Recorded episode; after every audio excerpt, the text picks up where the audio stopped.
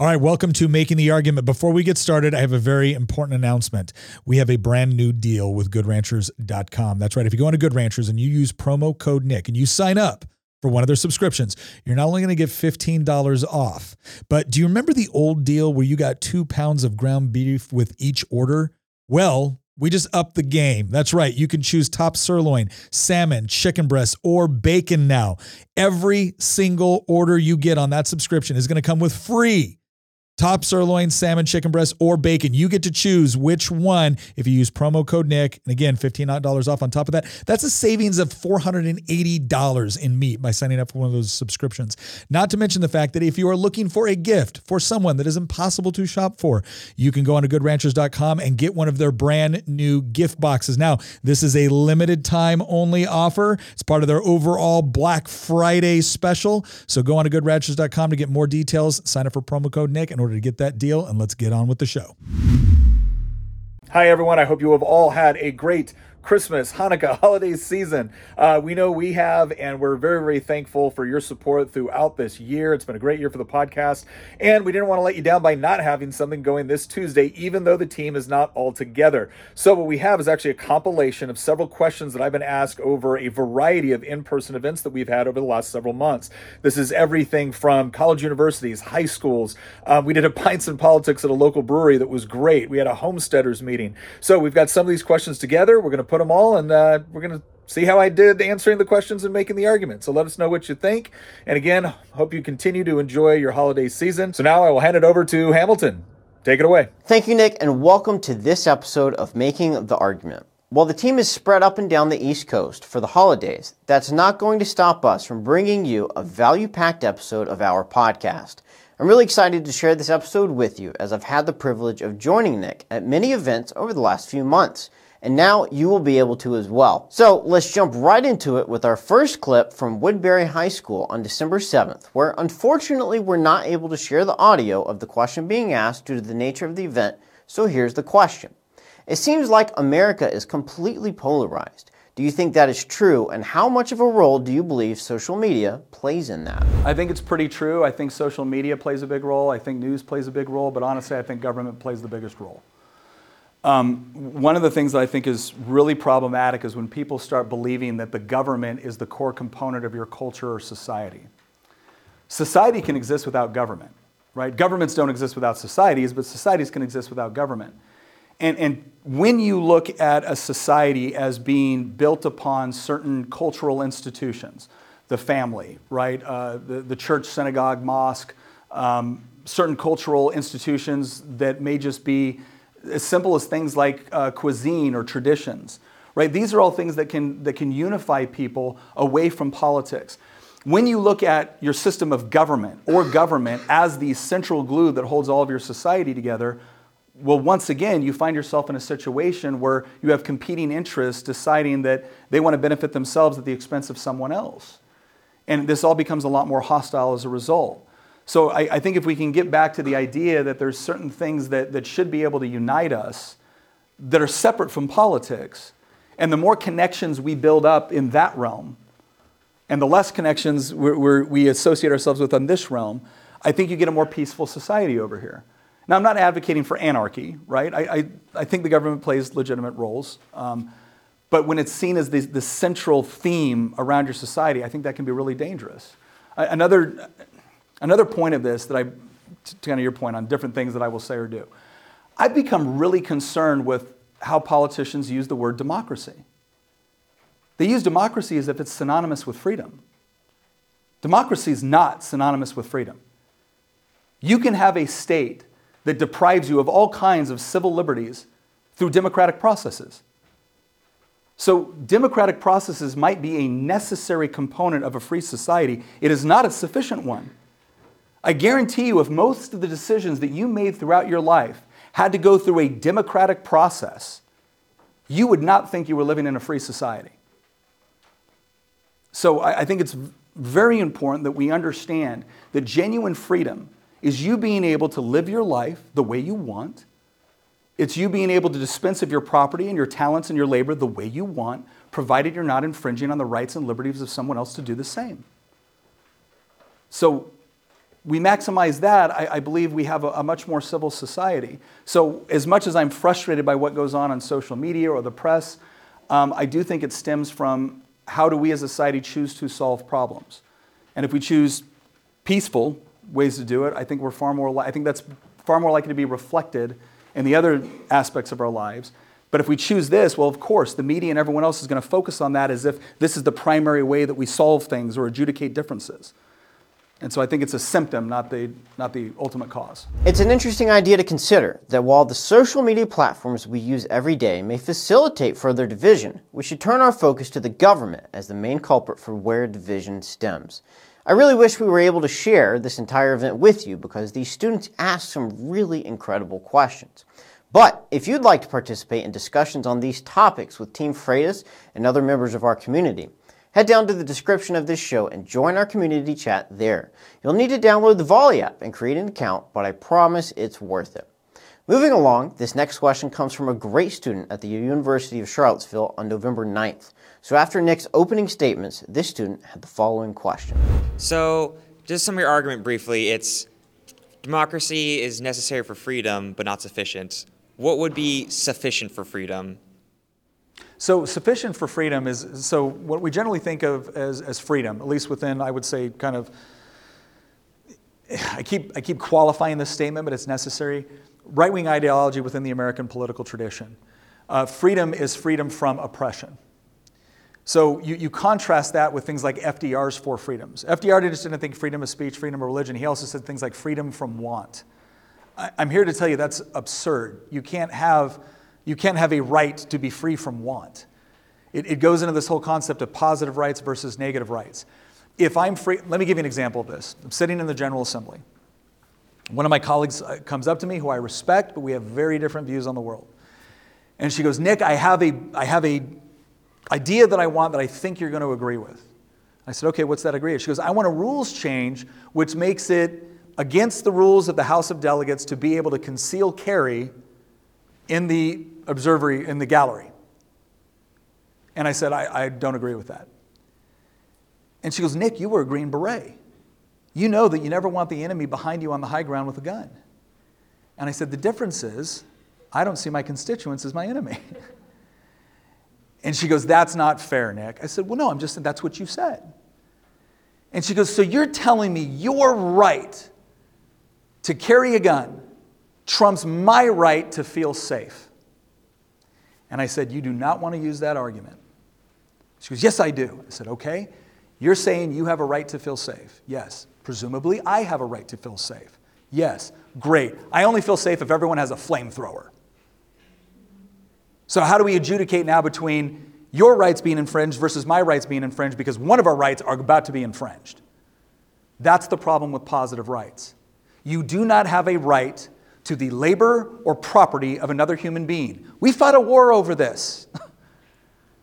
right? But the moment you say you have a right to healthcare, you have a right to food, you have a right to housing, the moment you say this, if you mean it as an inherent right, which is typically what they're referring to, then what we're ultimately saying is you have a right to somebody else's property and labor.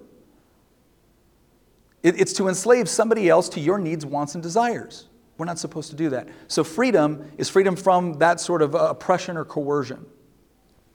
So, the idea is, is that if you're willing to accept, now, again, you can go into the whole, we could, we could sit here and discuss ANCAP philosophy, like anarcho capitalism or anarcho socialism or whatever it is. But typically, what we're trying to get to is a society, in my opinion, that is as voluntary as possible. So, as little coercion as possible. Now, I, am not someone that believes that, you know, again, we don't need a military or we don't need a, a criminal justice system. I, I do think those things are necessary. I think there's other components where the government can play a role. But because I see government as one of the primary sources of oppression, it has to be kept within very, very strict legal boundaries. And those legal boundaries only have meaning if you have an informed citizenry that recognizes both the threat and the need for the boundaries the Constitution, without people that actually believe in why it's necessary, is a very nice old piece of parchment. Right? You, you have to have the conviction that what we're protecting against here is not some you know, nice entity that is there to give us nice things. right? It serves a purpose, it serves a function, but it operates based off of violence, not cooperation, or excuse me, not voluntarism. So that's, that's what I would say is when you create the government, make it limited, keep checks and balances on it, and then maximize individual liberty combined with personal responsibility. Can I just say one of the things I hate, like every once in a while, um, I, I, got a bit of a libertarian streak, right? And every once in a while, I, I, I get in arguments with some of my left-leaning liber, you know, left-leaning libertarian, and I'm like, what you want is not liberty. What you want is licentiousness. You want to do whatever you want, and then you want someone else to pick up the tab. That's not liberty. Personal responsibility is a heavy component of it. So, quick follow up. Would you agree with, like, when, when you were speaking, I can only think of, I think the John Adam, Adams quote, democracy can only thrive with a moral and just society. Yeah, he said our Constitution was created for a moral and just society and is totally unsuited to any other. Yeah. How do we keep that up? Like, it seems like. That's an individual role. Um, so that's, that's one of the reasons why we've placed such an emphasis on the family unit as the building block of society. A lot of people conflate society with government. Societies tend to form governments in order to protect something. It starts off as physical protection. Oh my gosh, here comes the, the horde. We, we, need to, we need to come together in order to defend against the horde, right? And then there becomes other duties and responsibilities that usually get, you know, conveyed. Or the biggest horde comes in, takes over, and goes, guess what? We're in charge now where's your grain, right? That, that was kind of the march of, of history. Um, but society is really just individuals, um, many times engaging in voluntary relationships, like something like marriage, right? Having kids, raising those kids, and then passing on a certain set of values, which you know hopefully is, is rooted in um, a particular look on moral law, and again, if we, if we want to get, that's another fascinating conversation. I can talk about moral law all day long. And does moral law require a moral lawgiver? Spoiler alert, I think it does, right? Um, but, but how that's a necessary component. Because it goes back to what we were saying earlier, right? This whole idea that democracy is antithesis to authoritarianism. No, it isn't. You just got a bigger group of people using authority against a smaller group of people. And, and it's fascinating because when I'll bring that up, I'll usually have someone on the left say, well, nobody means that. Okay. Well, if 51% voted for it. Why don't you mean that? Well, because there's certain principles. And where do those come from? You really want to, you really want to mess with somebody? You've ever heard the term, you can't legislate morality. Here's what you tell them back actually, it's the only thing you can legislate.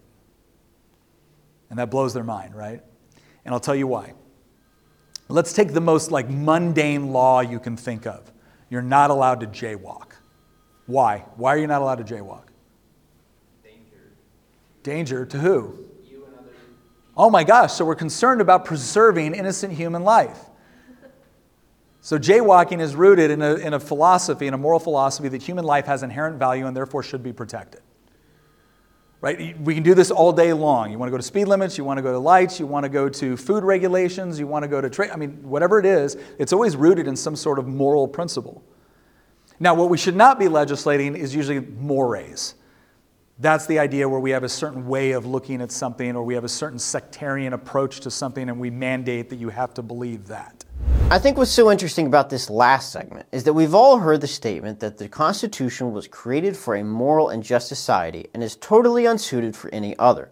But I think Nick's comments are really inspiring here because the reality of America being a moral and just society is entirely dependent on how you and I choose to live our lives on a daily basis not what politicians decide to be true.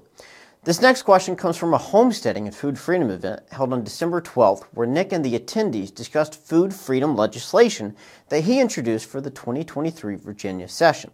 Now, one attendee raised an interesting point, but before I play the clip, let me ask you this. During the pandemic, what item do you believe was the most popular on the black market? You're about to find out. I think as communities, we need to just take this in our own hands. I will barter, I will go with cash. I don't give a shit if the government knows my business. And I think we all need that stance. We can take care of each other as a community. So, for those of you who don't know, I, I, do, a, I do a podcast called Making the Argument. And on that podcast, I had an entire episode dedicated toward the black market.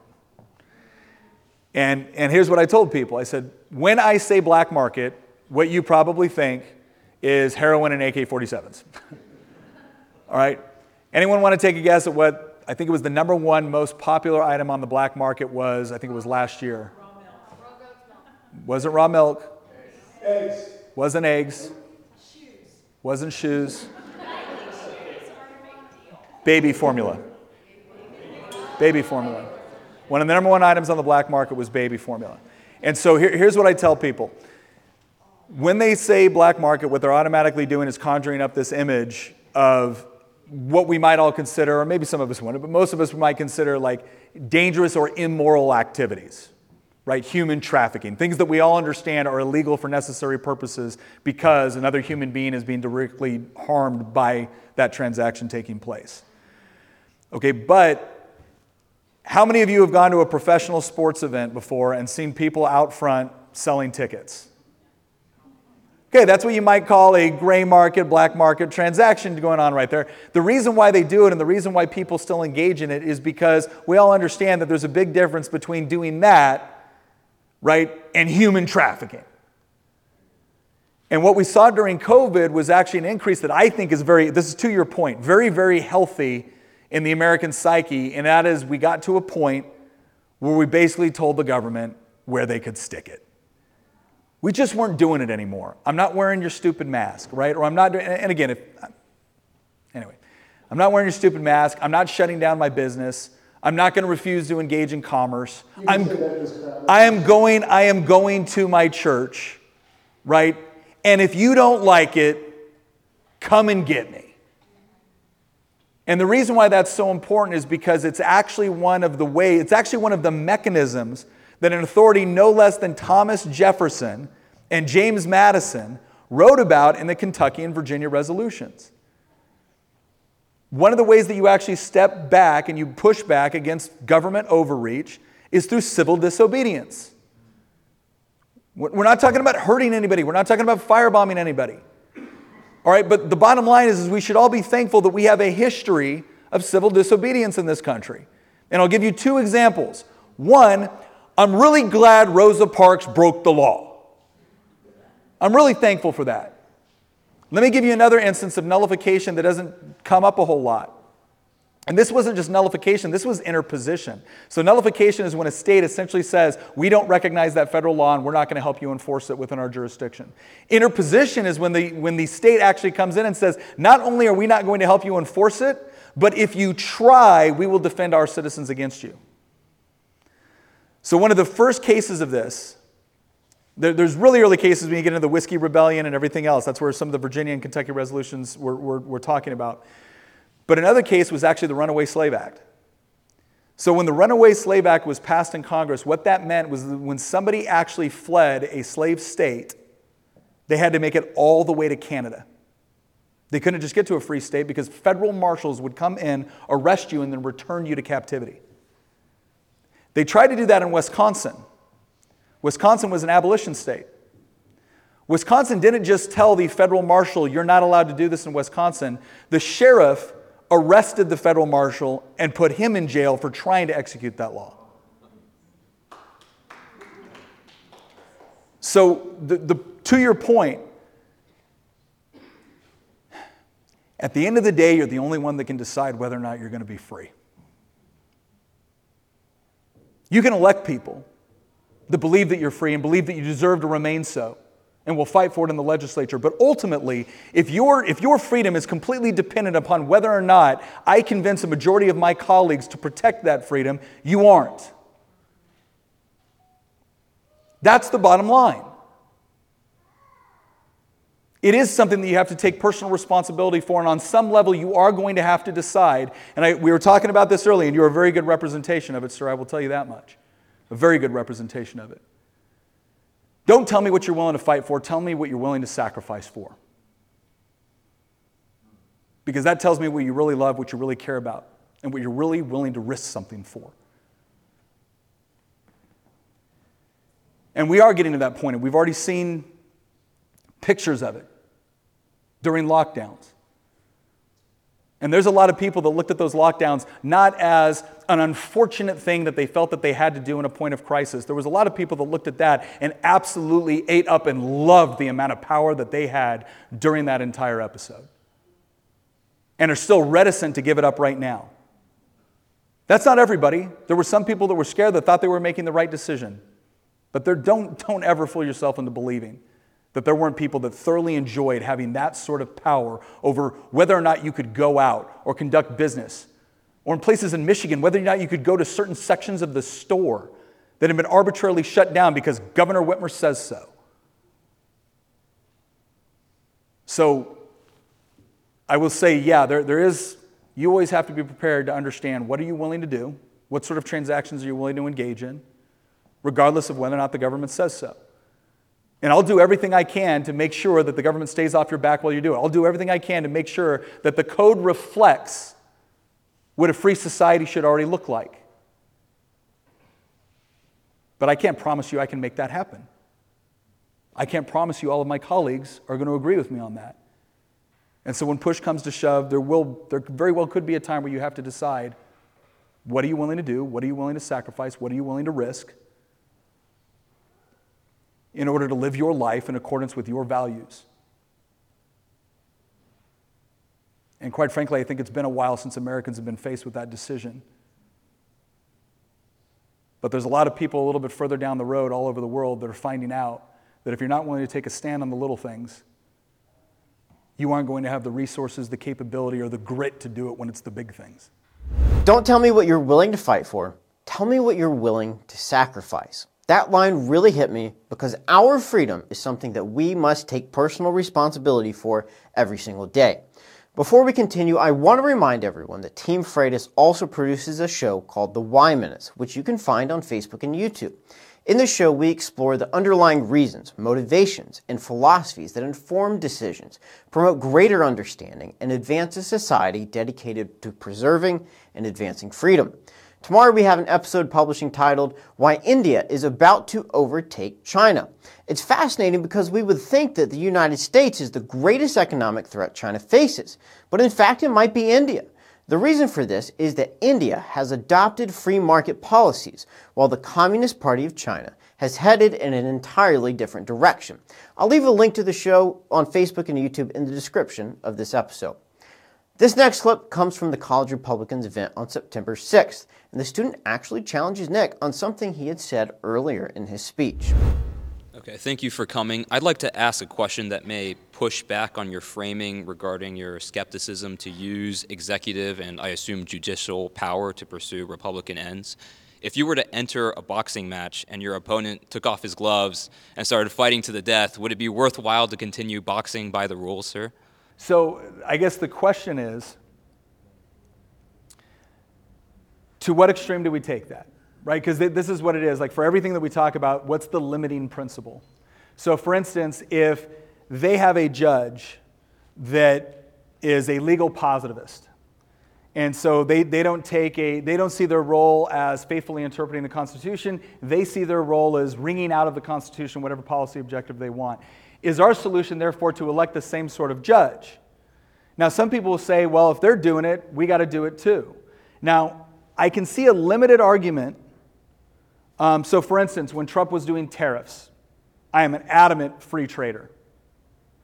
But Trump was saying, okay, if we're going to do, if, if you're going to raise your tariffs on us, we're going to raise tariffs on you. And if you lower your tariffs, we'll lower ours. You can make an argument that there's a certain degree of mutually assured destruction taking place there. And the hope is, is that the other side will recognize this is not a good way to do business and take corrective action. Here's what I want you to understand what you're suggesting is poisoning in the hope that it'll kill the problem faster than it kills you. That's a dangerous game to play. Right? So, for instance, in 2020, I watched as Democrat politicians cheered on people that were running through cities, setting things on fire, looting small businesses, burning them to the ground, setting up autonomous zones, and murdering people. I don't think the response to that should be, well, if it works for them, right? So that, that would be my question is what is the limiting principle? The moment we start operating outside of the Constitution in order to achieve our objectives, I would argue to some degree you're already achieving their objective.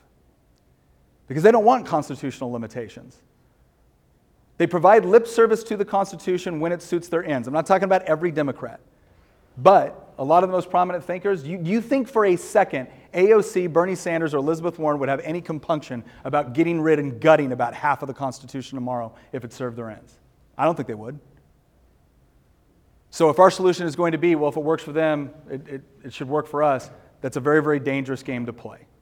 So I can see maybe some limited application for it, but I think it has to stay within constitutional boundaries. Otherwise, we're, we're going to lose. We're just going to be a part of the loss. Like, we're going to be partially responsible for it. Um, but it is, it's a difficult question. And finally, this clip comes from our Pints and Politics event on December 8th. This was an incredible event with over 80 attendees, and we even were able to meet some of you, our listeners, who live in the area as well, which is super cool. The gentleman proposing this next question is actually a listener of the show. Take a listen. Uh, by the way, uh, go Navy, beat Army. So. had to throw that out Navy, there. never heard of her. Yep, exactly. a good one. Um, so, a couple different questions. I'll try to keep them concise, although that's not always my strong suit. So, first off, with the last election, your perception on how we could improve. There's a lot of theories, there's a lot of things that obviously our candidate probably did well, things that perhaps didn't go so well. I'm just kind of curious your perspective on the last election and areas that we could improve. So I, the biggest, there's a reason why whenever I'm asked, what is the one issue that, like, what is the one hill you would absolutely die on if you could get some change? The reason why it's education reform is because when you have an educational system, starting off in kindergarten, going all the way up to higher ed, that is essentially pushing a particular narrative and worldview, and that worldview is, is not rooted in free market economics. It's not rooted in individual liberty. It's not rooted in constitutional limitations on government power. It's actually rooted in this idea that, gosh, if only we had more government, this place would be great. Well, then of course you're going to create voters that will vote that way. I, I, I will say there, there is all kinds of things we need to fix with respect to election law. But if you believe that the only reason why we lose elections is because they cheat as opposed to the fact that they control education, media, Hollywood, music, entertainment. Social media. They create they control all of the major cultural institutions and we're shocked when we lose an election? And then we and then conservative parents will take out a second mortgage on their house to send their kid to Berkeley. I mean, I'm looking at this going, you really don't know why we're losing elections, right? So, so part of this is yes, there, there's all kinds of things we need to do. We need better election laws. We need better candidates. We need candidates that can actually articulate what they believe and why. Gosh, wouldn't that be nice? Right? Here's another one. When they get elected, wouldn't it be great if they did what they said? Because what I've found is that people that do what they say when they get elected get reelected.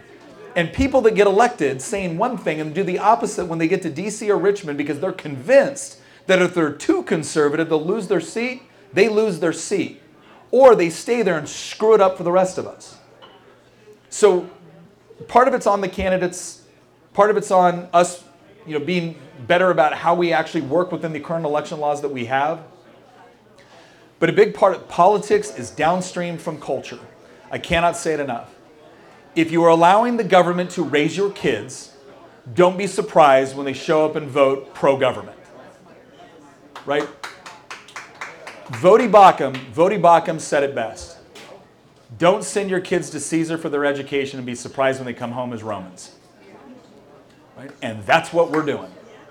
So I, I would just highly encourage you, if, if, if you're not having those, a, a lot of parents, a lot of parents fall into this trap. This is the way I describe it. Parents actually reinforce the authoritarian trap with a lot of their kids. And I know this because I taught for a while. And here's what I found Student goes off to college. Student comes back, and student has had their entire worldview changed, their entire worldview challenged, because they're living in a social environment, right, that rewarded them for repeating woke progressive things and punished them for saying conservative things. And so they come back and they start to challenge the parent or they ask questions. And then instead of the parent answering the questions, the parent gets nervous because they don't have the answers, and so they get mad at their kid and it pushes their kid ever deeper into the arms of the people that are te- teaching them these things. Because growing up, what we thought we were doing was teaching our kids conservative values. What we were actually doing was teaching them a reward and punishment system within an authoritarian environment. Hey, dad, why can't I do this? Because I said so and I'm your dad. What do they learn from that? Oh, dad's the authority figure. If I make dad happy, things go well. If I make dad sad, things go bad. What happens when you're not the primary authority figure in your child's life anymore? What happens when you're replaced by the college professor or by the boss or by somebody else and they're no longer equipped to be able to make an argument or articulate why they believe what they believe? All they know is reward, punishment. You're the boss now? Great. How do I adjust my behavior to make sure you're happy with me? So it when we say it starts in the home, that's not cliche. That's a universal fundamental truth. And we cannot outsource the raising or the educating of our children to any other entity. And dear God, if you're going to do it, don't do it to the government. You have to take the personal responsibility to raise them up so they know what they believe. Because you're not always going to be there. And if we do a better job of affecting that, I think we'll win more elections.